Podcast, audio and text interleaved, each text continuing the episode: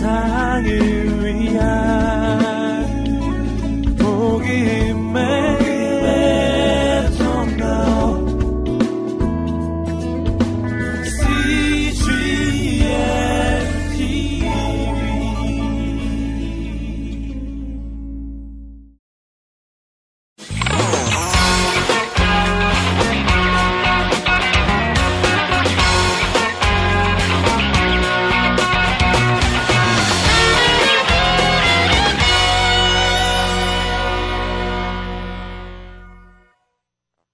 오늘은 어, 이제 프로이드라는 사람과 그 사람이 이야기했던 여러 가지 이론들에 대해서 함께 나눌 텐데요. 음, 첫 시, 그러니까 이론을 배우는 첫 시간이 배우는 이론이니까 중요한 사람이겠죠, 그렇죠? 그리고 여러분들도 프로이드에 대해서는 들어봤을 거예요. 그런가요? 예, 프로이드라는 사람이 누구인지 또 어떤 사람인지 자세히 알지는 못하지만 뭐 프로이드 아 그런 사람이 있었지 이 정도는 알고 있죠. 네. 어, 우리가 이 시간에 프로이드의 이론이나 정신분석의 이런 것들을 깊이 들어간다기보다는 함께 이 스토리, 이야기들을 나누면서 그 이야기 속에서 나는 어떤 인간인가, 나는, 나는 내 마음 속에 이런 부분은 어떤가, 이런 거를 바라보는 시간이 됐으면 좋겠어요. 어, 우리가 이제 이론들을 통해서 우리 자신을 이해하는 시간인데 저번 시간에도 여러분에게 말씀드렸지만 이런 이론들은 그야말로 보이지 않는 마음의 세계를 이야기하는 거예요. 그렇죠? 보이지 않는 마음의 세계를 이야기하는데 이걸 알아가려면 어, 다른 수가 없어요. 다른 방법이 없어요. 누구의 마음을 봐야 돼요? 내 마음. 내 마음. 저와 함께 저를 보시면서 이야기를 하시지만 여러분들은 마음속에서 끊임없이 여러분의 마음속을 살펴야 돼요. 이게 내 마음에 뭘 의미하지? 이게 내 마음속에 어떤 부분에 있다는 거지? 네, 저 말이 도대체 나에게 어떤 걸 지금 말하고 있는 거지? 이런 것들 자꾸 생각하셔야 된다는 거예요. 만일에 그렇지 하, 그렇게 하지 않으시면 이 시간을 통해서 여러분이 얻어갈 수 있는 것은 아무것도 없을 수도 있어요. 음, 이해하시겠죠? 네, 자, 이야기를 우리가 나누면서 이 이야기 속에서 나를 함께 찾아가는 거예요. 자, 프로이드라는 사람은 음, 유대인이었어요. 유대인이었고 1800년대 중반, 그러니까 한 1850년대에 태어났어요.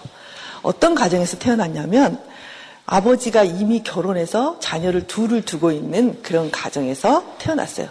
어머니가 이 아이 둘이 있는 가정에 이제 결혼하신 거죠. 그래서 어머니 나이는 21세 정도 됐고요. 아버지 나이가 한 40대? 41세 정도 돼. 그러니까 20살 차이에 그런 부부 사이에서 태어난 큰아들이었어요.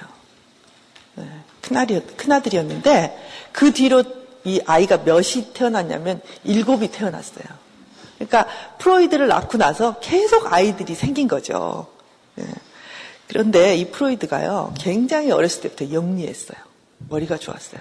그래서 온 집안의 기대를 받으면서 자라나고 집안이 그렇게 부유하지 않은 집안이었는데도 이 집에서 전폭적으로 프로이드를 이렇게 지지하고 후원하는 그런 집안의 분위기였어요. 그러니까 부모님들이 기대하는 아들이었죠. 기대하고 이 아이를 통해서 기쁨을 얻고 그런 이제 아들이었어요. 그래서 어, 그, 이제, 그 당시에 그 오스트리아에서 빈 대학을 다니면서 공부를 하게 됐는데, 이제 의대를 간 거죠.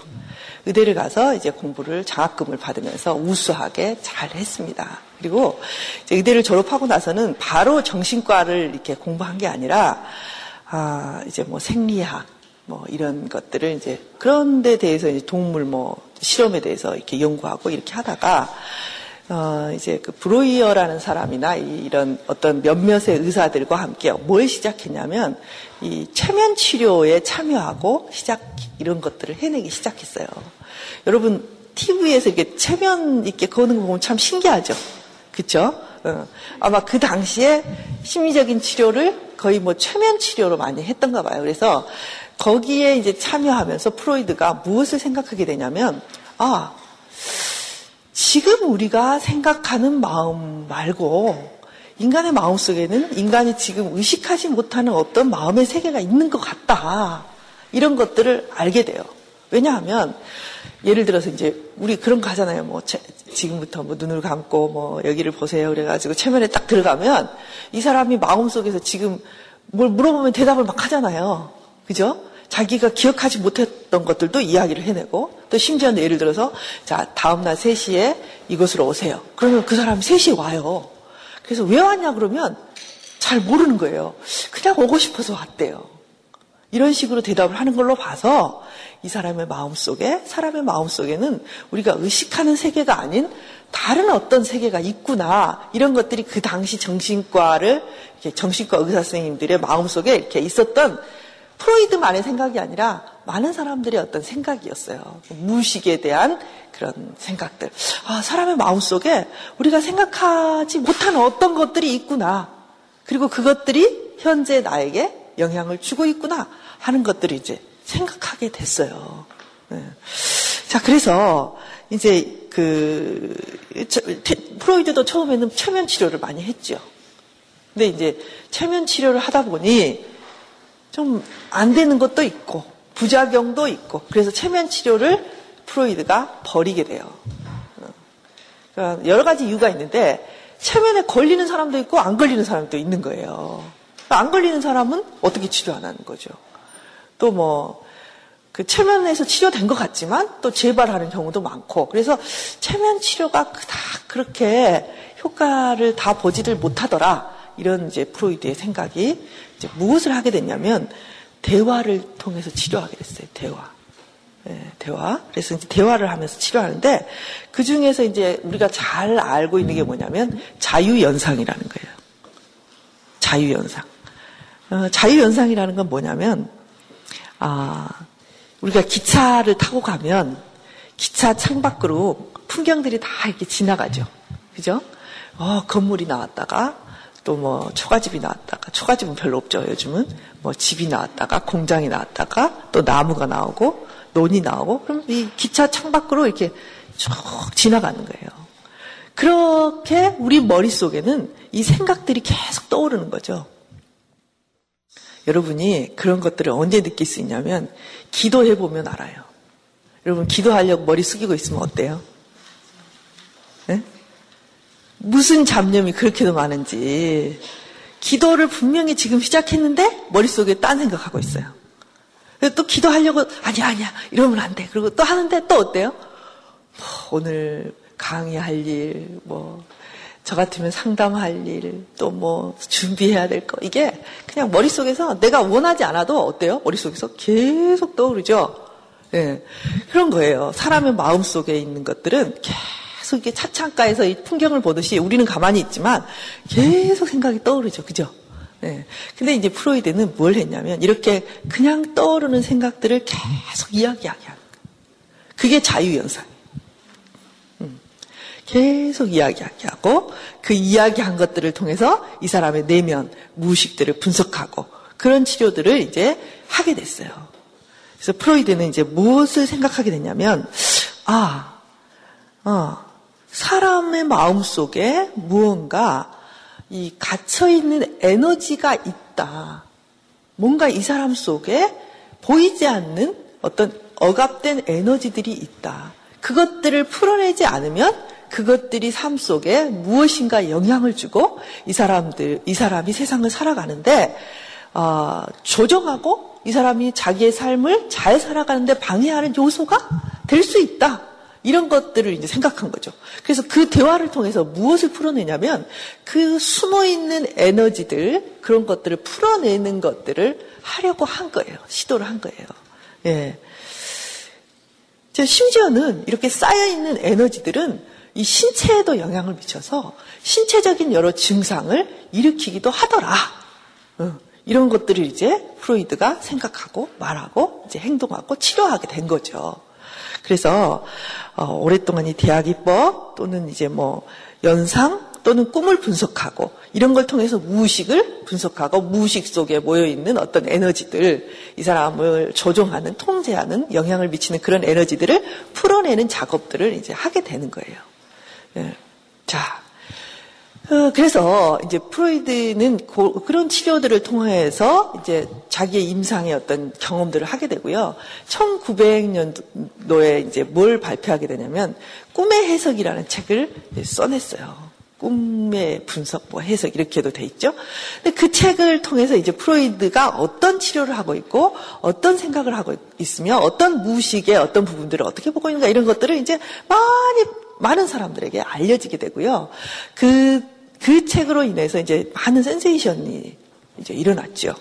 어, 무슨 말이냐면 반대하는 사람도 있고 또 거기에 대해서 찬성하는 사람도 있고 근데 어쨌든 많은 사람들이 그때 당시에 널리 퍼져 있던 어떤 그런 거. 인간이 삶을 살아가는데 실은 내가 의식하는 이 세계, 의식하는 정신 세계 말고 다른 어떤 부분들이 영향을 많이 미쳐더라. 이런 생각이 이제 집합 들을 이루고 정신분석 학회를 만들게 되고 어떤 하나의 학파를 형성하게 되는 중요한 계기가 됐어요. 예. 그래서 프로이드는 그 뒤로도 이제 수많은 저서를 남기고요. 음, 아주 그 좋은 글들을 남겼죠. 그래서 프로이드는 심리학자이기도 하지만 철학자이기도 하고요. 또 글을 굉장히 잘 쓴 사람이에요. 글을 잘 쓴 사람이기도 해요. 자, 그런데 이 프로이드가 딱 나이 40에 어떤 일이 일어나냐면 아버지가 돌아가셨어요. 아버지. 그, 여러분이 여기 혹시 손을 한번 들어봐 주실래요? 40대이시면 한번 손 들어보세요. 40대. 음. 그 다음에 50대. 그렇죠? 그럼 40대, 50대 한번 손 들어보세요. 어, 가장 많아요. 숫자가. 그 40의 나이 40이라는 숫자는 이제 나중에 우리가 배우겠지만 융은 굉장히 40대를 중요하게 생각해요. 인간이 어떤 내면에 새로운 변화, 어떤 고통, 삶에 있어서의 의미들을 찾아가는 중요한 시점을 생각하는데 참 그, 그 운명이라 그럴까? 40, 딱 40에 아버지가 돌아가신 거예요. 프로이드가. 근데 이 프로이드에게는 아버지가 어떤 존재였냐면 좀 마음에 복잡한 어떤 심령을 일으키는 존재였어요. 어머니는 프로이드에게 그런 이제 복잡한 마음들을 별로 주지 않았지만 이 프로이드에게 아버지는 심리적으로 굉장히 복잡한 그러니까 애증이 교차하는 네. 그런 부모 있잖아요. 아 사랑하는데 아 어떤 부분은 밉고 내가 위액을 주고 싶은데 막 버리고 싶고 공격하고 싶고 비판하고 싶고 뭔가 이런 여러 가지 감정들이 쌓여 있는 그런 존재였단 말이에요. 그런데 딱 40에 아버지가 돌아가신 거예요. 그러면서 프로이드가 뭘 겪게 되냐면 심리적인 굉장한 어려움을 겪게 돼요. 그때 이제 나타나는 게 자기 스스로도 아까 말했던 어떤 신체 증상, 심리적인 어떤 예민성 이런 것들이 올라오고 고통을 받아요 본인이. 네, 그러면서 이 사람이 뭘 하게 되냐면 그 고통을 통해서 자기를 분석해내요. 내가 왜 이런가?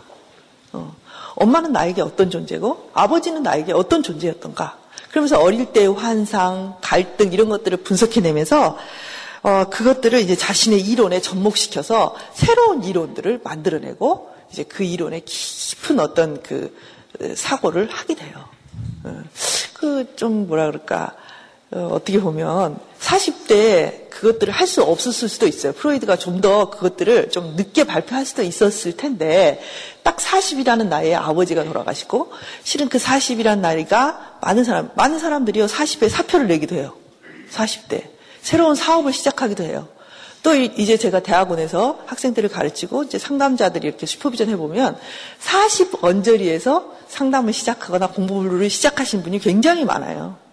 그러니까 그 40이라는 그 참, 그 의미 있는 시간에 아버지가 돌아가시고, 그러면서 심리적인 갈등이 증폭되는 거죠. 그냥 안 돌아가셔도 사람들이 심리적 갈등을 겪을 수 있는 그 나이에 아버지가 돌아가심으로써 훨씬 큰 고통과 어려움을 통해서 무엇을 해내냐면 자기의 이론을 정립해냈단 말이에요. 네. 자, 그래서 이제 그 프로이드가 이제 1900년 이제 20 몇 년 이런 원절에 또 이제 새로운 이론들을 계속 발표하다가 몇 년도에 이제 죽게 되냐면 1900년대 말에 이제 사망하게 되거든요. 근데 말년은 그닥 행복하지 못했다고 생각이 돼요. 왜냐하면 저술 활동이나 이런 것들은 다 성공적으로 했는데 이분이 담배를 너무 많이 피우신 거예요. 그래서 나중에는 이제 구강암에 걸려가지고 수술만 거의 몇십 번을 하다가 너무 고통스러우니까 죽기를 원해서 어디도 자살이라고 별로 나오지는 않지만 아마 자살했을 것이다. 다른 의사 동료들에게 도움을 구했대요. 죽, 죽고 싶다. 이렇게 해서 그런 이제 그렇게 이제 39년 정도, 1939년 정도에 이제 사망하게 돼요. 예. 어, 참 그 어떻게 보면 그 일생을 통해서 어, 굉장히 영리한 사람이기도 하고 예민한 사람이기도 하죠. 예, 그런 것들 발표하고 죽게 됩니다. 자, 이 사람은 인간을 어떻게 보았는가? 우리는 이제 각 이론들을 여러분과 함께 이렇게 나눌 텐데, 어, 각그 심리학자들이 인간을 어떻게 인식하고 있는가는 참 중요해요. 네. 근데 그 프로이드가 인간을 인식할 때 어떤 존재로 봤냐면 결정론적인 존재로 봤어요. 결정론. 네. 아주 중요한 단어죠. 프로이드 이론에서 결정론이라는 것은 무슨 말이냐면 아, 아무런 원인도 없이 발생하는 현상이라는 것은 없다. 뭐든지 원인이 있는 거다. 뭐든지 원인이 있다. 이런 거죠. 자, 인간이 기쁘고 즐겁고 화나고 괴로운 것은 뭔가 원인이 있다는 거예요. 사람이 그냥 기쁘가, 기쁘다거나 그냥 슬프다거나 그냥 짜증내지 않는다는 거죠. 뭔가 속에 원인이 있다는 거죠. 그렇다면 자, 여러분도 화가 나죠? 때때로. 그죠? 어, 화나면 여러분 왜 화가 났다고 생각하세요? 여러분들이. 자, 최근에 화낸 일을 한번 생각해 보세요. 왜 화가 났죠? 자존심 상해서. 또 내 뜻대로 안 돼서. 예. 그 자존심 상하게 하는 인간이 있었잖아요. 그쵸?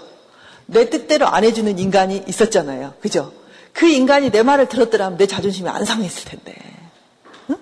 너가 내 말을 들어줬더라면, 내가 원하는 걸 들어줬더라면, 내가 화를 안 냈을 텐데, 너는 내 말을 안 들어. 우리는 그렇게 많이 생각하잖아요. 그쵸? 근데 사람들이 그렇게 생각한 거예요. 이 사람이 기쁘고 즐겁고, 또는 화가 나고, 슬프고, 그것은 이 사람의 삶에 그런 일들이 일어났기 때문이 아닐까? 이렇게 생각한 거죠. 근데 프로이드는 뭐라 그러냐면, 아니다. 라는 거예요. 아니다라는 거예요. 그 사람이 그렇게 기쁘고 그렇게 슬프고 그렇게 화가 나는 이유는 그 사람 내면에 있다. 내면에 있다. 그 사람의 내적인 원인이 그 사람을 화나게 하고 그 사람을 슬프게 하고 그 사람을 힘들게 한다. 이런 거예요. 아니, 그럼 나를 지금 힘들게 했던 그 인간은 누구란 말인가? 그 사람이 오는데 내가 화를 냈단 말이야? 아닌데. 이제 이런 거죠, 우리는. 그런 거예요. 그래서 어, 그 가, 개인 내적인 마음속에 있는 그런 갈등들이 이 사람을 화나게 한다. 이 사람을 슬프게 한다. 어, 이 사람을 힘들게 한다. 그러므로 이 개인 내적인 이런 원인들을 살펴보고 그것들을 다루지 않는 한 황양을 100번을 바꿔도 이 사람은 똑같다. 그 말이에요. 이게 프로이드의 인간관이에요. 그럴까요? 그런 거. 그러니까 이런 거죠. 어, 그 이제 부부가 보통 상담을 받으러 오는 경우가 꽤 있어요. 요즘은 네, 특히 젊은 사람들은 부부들이 많이 와요. 부부가 왔는데 선생님 우리가요 정상이에요? 막 이렇게 물어봐요. 그리고 이게 맞는 거예요? 이렇게 물어보거든요. 아 둘이 싸우는데요. 남편이요 이렇게 이렇게 해서 나를 화나게 해요. 네. 이렇게 나를 배려하지 않고 자기 좋은 것만 하면서 집안일을 하나도 안 도와주고 막 이렇게 해요. 그리고요, 말을요, 얼마나 밉게 하는지 몰라요. 이렇게 말을 한다니까요? 그래요. 그러면 남편이 뭐라 그러냐면, 선생님, 제가 그렇게 말한 건 맞습니다. 근데요, 제가 그렇게 의도한 건 아니에요. 저도 하다 보니까 그렇게 됐어요. 그리고 제가 잘못한 거 맞아요. 근데요, 선생님, 그렇다고 그렇게 화를 냅니까? 어? 그렇다고 그렇게 화를 냅니까? 막 이러는 거예요. 그럼 아내는 뭐라 그러냐면, 아, 선생님, 누가 화가 안 나겠어요, 그렇게 하면. 네, 정말 화가 납니다. 그래서 둘이 막 싸워요. 그래서 둘이 제가 판단해 주기를 원하는 거예요. 누가 맞습니까? 이 사람이 잘못했습니까? 내가 잘못했습니까? 막 이렇게. 이게 화내는 게 맞아요? 이렇게 하는 게 맞아요? 막 이렇게 하는 경우가 종종 있어요.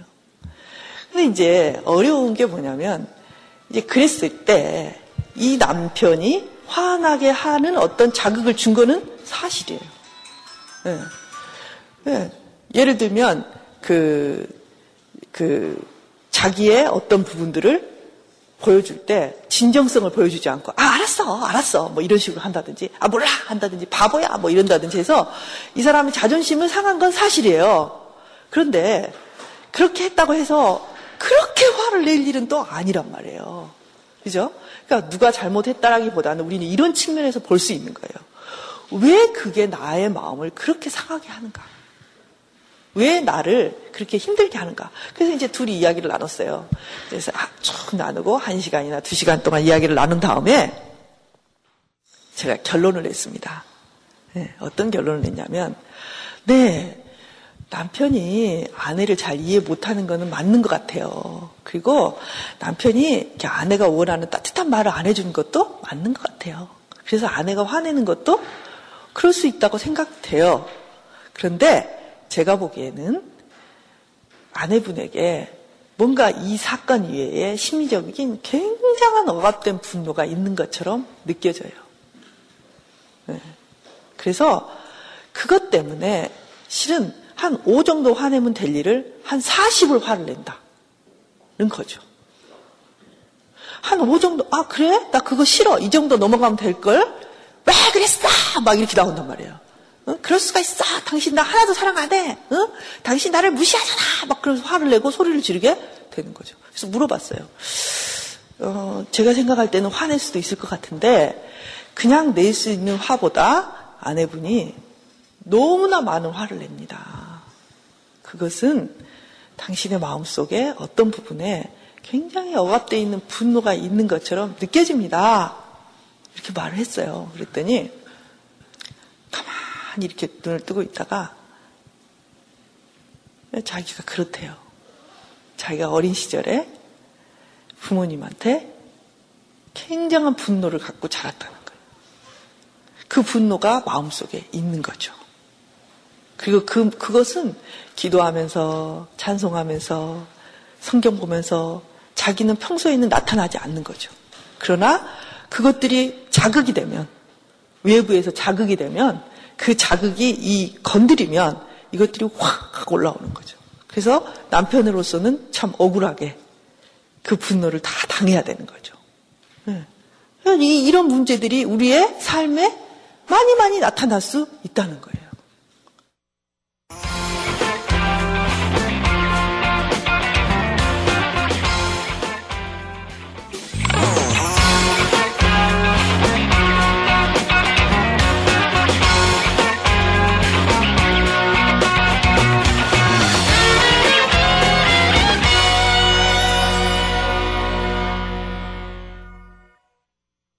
자, 여러분은 왜 그렇게 남편하고 싸우시나요? 마치 여러분들은 한 번도 안 싸운 사람처럼 저를 쳐다보고 있어요. 근데 이제 부부싸움도요, 딱 그 지점이 있어요. 그것만 건드리면 싸워요. 그렇지 않아요? 어떤 사람은요, 돈 이야기만 하면 싸워요. 어. 어떤 사람은 자식 공부만 나오면 싸워요. 어떤 사람은 뭐 예를 들면 옷 이야기만 나오면 싸워요. 뭐 어떤 사람 자기 가족을 이야기하면 그 가족 때문에 싸워요. 그 건드리면 탁 터지는 부분들이 다 거의 일정하게 정해져 있어요. 그렇죠? 예. 여러분이 이제 아이를 키울 때도 마찬가지예요. 아이를 키울 때도 아, 이놈이 이렇게 이쁠 수가 있나? 이쁘단 말이에요. 근데 어떤 것에 대해서 내가 정신을 잃을 정도로 화를 내요. 왜 이렇게 화가 나는 거예요? 예. 자, 그런 부분을 살펴보면 뜻밖의 어떤 걸 발견하게 되냐면 자기의 열등감을 발견할 때가 많아요. 어. 나도 이래서 못난이 취급을 받았는데 너도 그런단 말이냐? 그럼 그런 부분은 용납이 안 되는 거예요. 어, 그런 식으로. 그래서 결국 이해 때문에 화가 나는 게 아니라 자기 내적인 열등감 때문에 화가 난다든지 자기 내적인 분노 때문에 화가 난다든지 자기가 아직 해결되고 있지 않은 어떤 문제 때문에 화를 내더라. 프로이드는 그런 말이에요. 네. 그래서 그런 것들이 있다면 결국 그 환경을 바꾼다 해도 이 사람이 그런 자극을 받게 되고 그러면 또 화가 나게 돼 있다. 그러니까 어떻게 해야 돼요?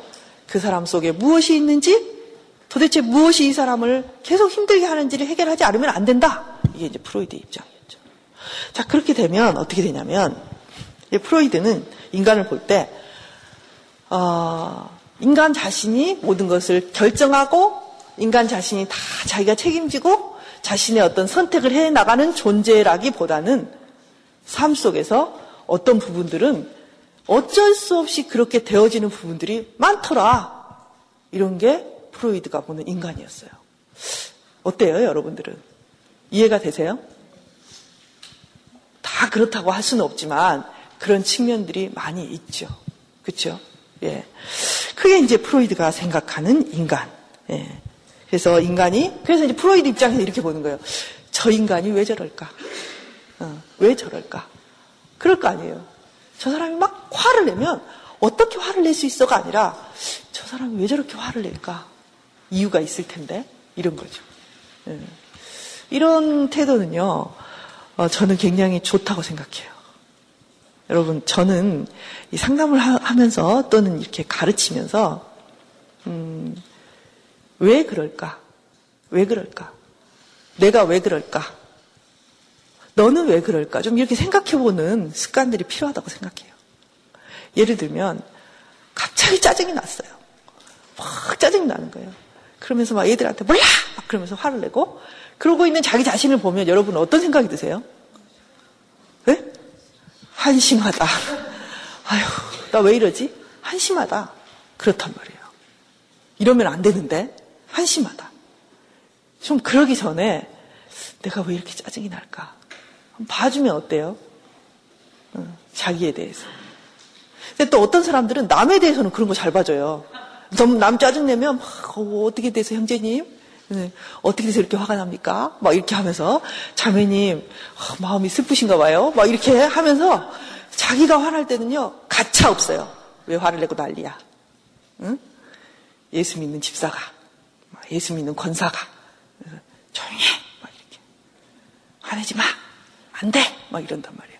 좀 그러기 전에 좀 왜 화가 났을까? 이유가 좀 있을 텐데 이렇게 좀 자기를 좀 관찰하고 좀 봐주면 좋은데 어, 마치 나쁜 엄마처럼 나쁜 엄마들은 그러잖아요. 얘가 화내면 너왜너왜 화내? 어? 뭐 엄마가 뭘 안 해줘? 응? 너 밥을 안 해줘? 뭐 공부를 안 시켜? 다 해준데 왜 화내? 막 이런단 말이에요. 짜증내면 어때요? 조용해? 막 이런다는 거죠. 좋은 엄마는 어떻게 해요? 좋은 엄마는 왜 화가 났는데 이렇게 본단 말이에요, 얘를. 제가 왜 화가 났는지, 왜 짜증이 났는지 관찰하고 그것들을 좀 제거해 주려고 노력하고 같이 이렇게 해결하려고 하죠. 근데 여러분은 다른 사람한테는 좋은 엄마가 되면서 자기한테는 좋은 엄마 노릇을 안 하는 사람이 많아요. 네. 제가 보면 그래. 특히 그리스도인들. 남들에게는 봉사를 하려고 하면서 어, 남들 마음은 잘 알아주려고 하면서 자기 다리 저린 줄 모르고 응? 남의 다리가 조금 저리면 막 그거 두들겨주고 안마해주면 자기 다리는 이제 부러지게 생겼어. 어. 그런 사람들이 꽤 있어요. 어. 그러니까 이제 프로이드는 그런 거죠. 왜 그럴까? 왜 그럴까? 무엇 때문에 저렇게 힘들까? 무엇 때문에 저렇게 화를 낼까? 무엇 때문에 저렇게 둔해졌을까? 왜 저렇게 저 사람은 어, 어려워할까? 이렇게 관심을 갖게 되는 거예요. 이런 측면들은 참 프로이드가 우리에게 제공하고 있는 좋은 시각인 것 같아요. 자, 그리고 이제 이론들, 이제 프로이드 이론들을 우리가 한번 봅시다. 자, 프로이드는 이제 어떻게 사람을 이해했는가? 자, 프로이드가 사람을 볼 때 프로이드의 이제 이론을 보면 참 재미있는 부분들이 참 많아요. 인간의 마음을요, 이렇게 좀 이렇게 나눴어요. 인간의 마음. 인간의 마음을 나눌 수는 없죠. 그러나 우리가 이해하기 쉽게 이제 나누는 거예요. 어, 인간의 마음 속에 첫째, 의식적인 부분을 보는 거죠. 의식. 자, 의식이라는 것은 뭐냐면 지금 여러분과 내가 생각하고 있고 배우고 있고 보고 있고 이게 다 의식의 세계예요. 의식. 어, 우리가 마음이라고 생각했던 것은 원래 의식이에요. 다른 건 생각 안 했죠. 사고하고 보고 또 느끼고 음, 이런 것들 다 의식의 세계예요. 어, 일단 의식의 세계는 계속 흘러가고 있죠. 그죠? 지금 여러분이 저를 보고 있지만 이 순간에 저를 향해서 이렇게 이렇게 관심을 집중하는 걸 뭐라 그러냐면 지, 주의를 집중한다 이렇게 말할 수 있어요. 근데 이렇게 나에게 집중하고 있지만 여러분이 저를 본다고 해서 그 주의가 저에게 기울어지는 순간이 계속 되는가? 그렇지 않아요. 내 마음속에서는 계속 생각들이 나오고 있기 때문에 이 주의들이 계속 흘러가요. 그리고 생각도 계속 흘러가죠. 무엇을 따라서 흘러갈까요? 무엇을 따라서? 그러니까 우리 생각들, 의식의 세계는 계속 장면이 바뀌듯이 바뀌고 생각도 바뀐단 말이에요. 그럼 무엇을 따라서 바뀌고 무엇을 따라서 흘러가느냐면 우리 마음속에 있는 욕구, 어, 충동, 어, 이런 어떤 깊은 우리 자신의 마음 깊은 이 속에 있는 어떤 것들을 따라서 그것들을 해소하기 위해서 의식이 확 집중이 되고 또 그것들이 흩어지고 그래서 그것이 지나가면 이 생각들이 바로 전의식이나 무의식 속으로 그냥 딱 없어져 버려. 그러니까 우리가 지금 생각하고 있고 기억하고 있다고 해서 그것들이 계속 남아있지 않잖아요. 그렇죠? 그래서 의식은 계속 흘러가고 그 의식했던 것들은 우리의 욕구를 따라서 또 바꿔지고 이렇게 계속 계속 순환되고 있는 게 뭐냐면 지금 의식의 세계예요. 그래서 이제 그 우리의 의식의 세계들은 계속 이렇게 흘리게 되는데 아, 이 의식의 세계를 뭐라 그랬냐면 우리 마음 전체 마음에 굉장히 작은 부분으로 본 거예요 프로이드. 우리는 이게 전부인 줄 알았는데 전부가 아니고요 아주 작은 부분으로 본 거예요. 그래서 그 부분을 어떻게 표현했냐면 빙산의 일각이다. 우리가 의식하고 있는 거는 우리 마음의 빙산의 일각이다. 이런 거예요.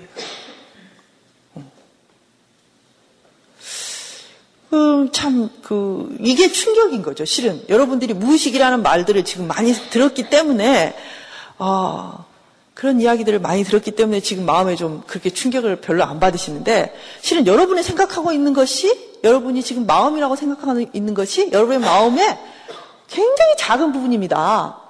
그렇다면 내 마음이 어디에 있는 거예요? 뭐가 있다는 거예요? 이런 느낌들을 갖게 되는 거죠. 그죠? 음. 자, 그래서 이제 그 다음에 무엇을 말하냐면, 전의식을 이야기해요. 전의식. 전의식은, 어, 실제로 이렇게 그 의식하지 못하는 부분이지만 조금만 노력을 하면 떠오르는 거예요. 조금만 노력하면. 예를 들면 길을 가다가 사람을 만났어요. 근데 누가 나를 툭 치면서, 와, 너 반갑다. 너 만난 지 정말 오래됐는데, 너 여기서 보니까 정말 반갑다. 딱 보니까 기억이 나요, 안 나요? 안 나요. 누구세요? 이렇게 하면 그분이, 야, 너 초등학교 때 6학년 때 우리 반 누구잖아. 나 누구야. 그렇게 하면 전혀 기억이 안 나는데 머릿속에서 그게 막 살아나요. 그리고 얼굴을 보면 옛날 초등학교 때 걔 얼굴이 어때요? 느껴지죠? 이런 식으로 조그만 에너지를 좀 투입을 하면 떠오르는 부분들이 이제 전의식이에요.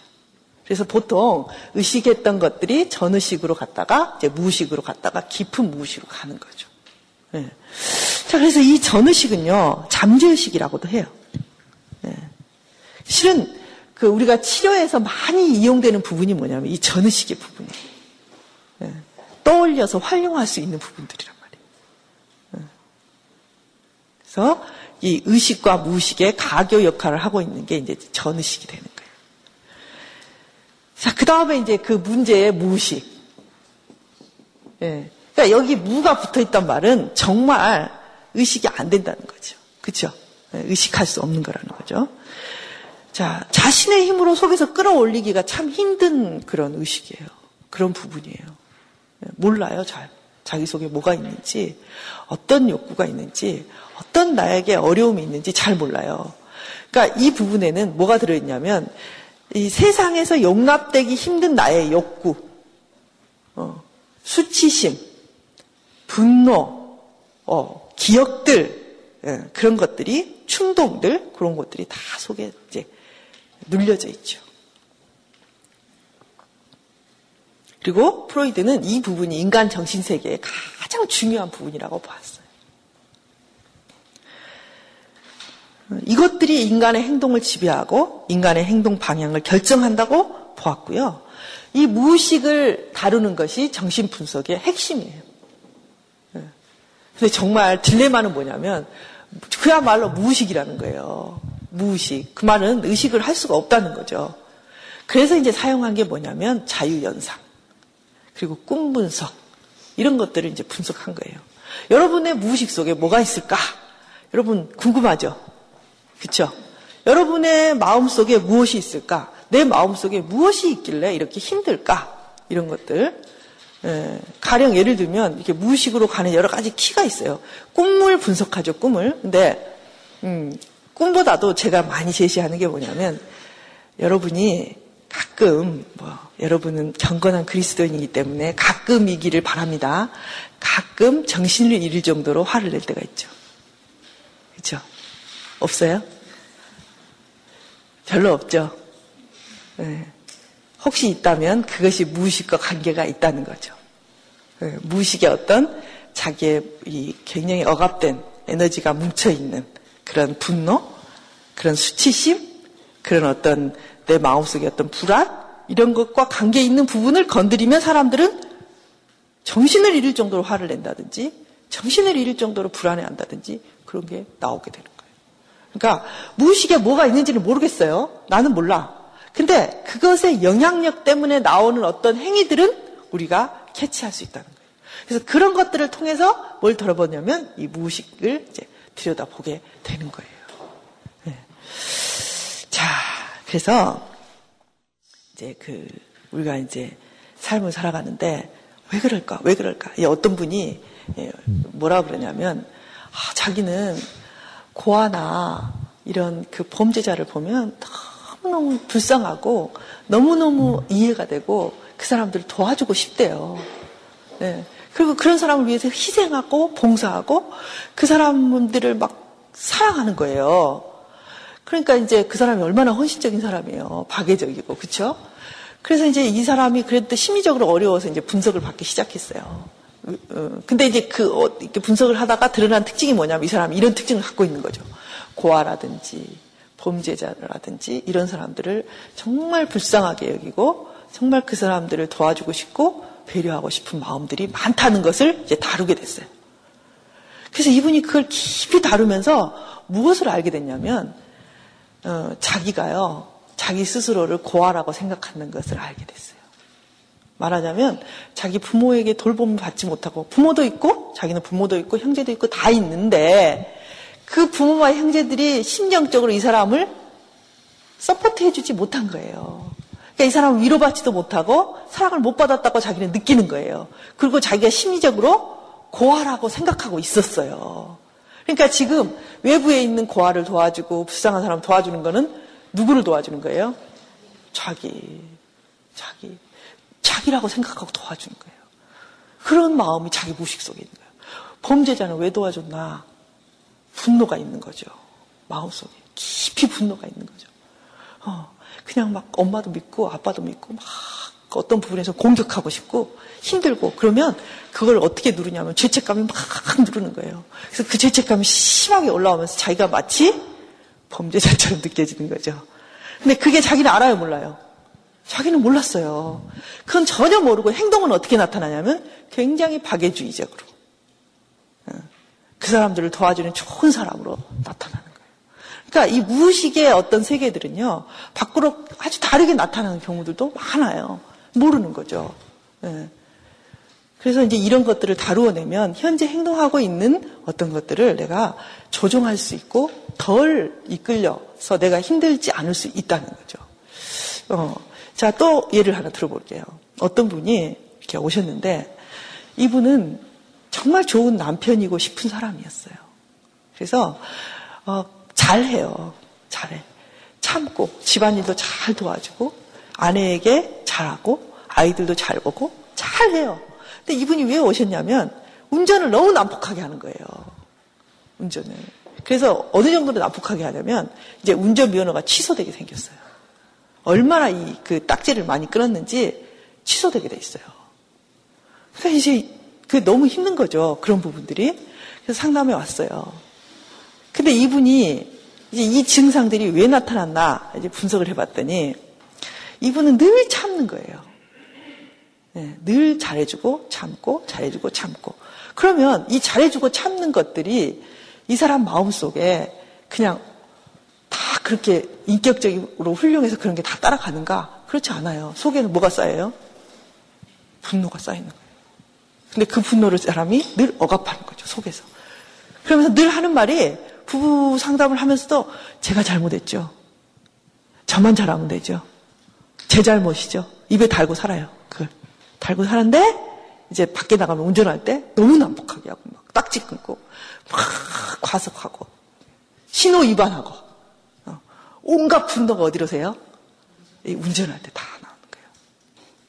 근데 이제 이런 증상들이 조금 더 이제 심해지면 아이한테도 나타날 수 있어요. 지금은 참고 있지만. 근데 이게 점점 심해지면 점점 커져서 삶의 여러 가지 부분들에 이제 장애가 나타나게 돼요. 근데 자기가 그거 알아요, 몰라요? 모르는 거예요. 예, 프로이드는 그렇게 생각했어요. 자, 사람이 분노를 느낄 때 이 분노하는 것을 참으면 이 분노가 없어지나? 없어지지 않는다는 거예요. 불안한 걸 참으면 불안이 없어지나? 없어지지 않는다는 거죠. 자, 그러면 이것들은 쌓여 있어요. 하나 넣으면 또 쌓이고, 하나 넣으면 또 쌓이고, 또 쌓이고, 또 쌓이고, 쌓여 있다가 꽉 눌려져 있죠. 그래서 얘들이 언제를 기다리고 있냐면 자아가 약 해지기를. 그래서 자아가 약해지는 틈을 뚫고 확 올라오는 거죠. 예. 뭐하고 똑같냐면 지진하고 똑같아요. 지진. 지진. 여러분 지진이 일어날 때는 어디로 지진이 폭발하냐면 이 지각의 약한 부분을 뚫고 올라와요. 똑같아요. 심리적으로 억압된 어떤 그런 마음들은 이 심리적인 약함이 나타날 때 확 뚫고 올라오는 거죠. 그래서 그런 부분들이 이제 프로이드가 주장했던 부분들이에요. 자, 좀 이해가 되세요? 어, 그래서 프로이드는 현재 나타나는 이 사람의 어떤 부적응적 행동들을 통해서 그것들을 어, 그것들이 어디서 왔는가? 이 사람의 무의식적인 어떤 갈등이 있는가? 어떤 분노가 있는가? 어떤 두려움이 있는가? 수치심이 있는가? 이런 것들을 이제 발견하게 되는데 그것들이 있는 부분이 어디냐면 이 무의식이라고 본 거예요. 가끔 어, 우리가 이제 그 우리 삶에서 너무나 고통스러운 광경들, 너무나 수치스러운 광경들을 기억하지 않으려는 경향들이 있어요, 사람들은. 왜? 기억하면 너무 힘드니까. 그래서 그런 것들도 다 이 무의식 속에 묻어나요. 그래서 이제 종종 어떤 분들이 있냐면 어릴 때 기억이 거의 없으신 분이 있어요. 네. 다 해리시켜서 밑에 묻어놓는 거죠. 그래서 이제 물어보면 기억이 안 나요. 근데 처음 얘기를 떠올리고 좀 더 이렇게 릴렉스 시키고 이렇게 하면서 쭉 끄집어내면요. 또 다 기억이 나요. 그래서 이제 보면 굉장히 고통스러운 부분인 경우가 종종 있어요. 그런 식으로 이 무의식 속에는 그런 것들이 많이 이제 모여 있는 것이 무의식인 거죠. 그래서 무의식 속에 모여 있는 수치심, 무의식 속에 모여 있는 불안, 두려움, 뭐 갈등 이런 것들은 의식의 세계에 영향을 미치고 의식의 어떤 부분으로 이렇게 삐져나와서 그것들이 나에게 강력하게 작용하게 되면 내가 그것들을 한거할 수가 없다 이거죠. 의식의 힘과 무의식의 힘 중에서 무엇이 더 센가? 무의식의 힘이 훨씬 세다는 거예요. 그런 애들은 이런 상담 그 프로이드의 어떤 결례들이 상담의 상담의 어떤 장면들 속에서 적용되는 것은 수없이 예를 들 수가 있어요. 그래서 이제 이런 부분들을 우리가 좀 더 이제 살펴볼 거예요.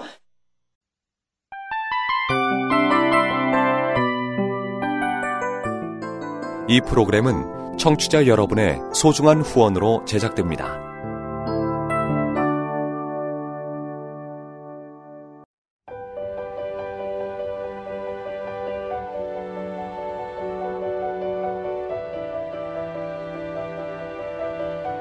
세상에는 수많은 교회들이 있지만 더 깊이 있는 말씀 강해를 찾기 위해 크기로만 교회를 선정하지 않습니다. 보다 좋은 영적 콘텐츠를 더 많이 나누기 위해 방송비를 받지 않습니다. 1년 365일 복음만 전하고 싶어서 우리는 광고를 하지 않습니다. 온누리의 복음을 땅끝까지 CGN TV와 함께 땅끝 성교사가 되주세요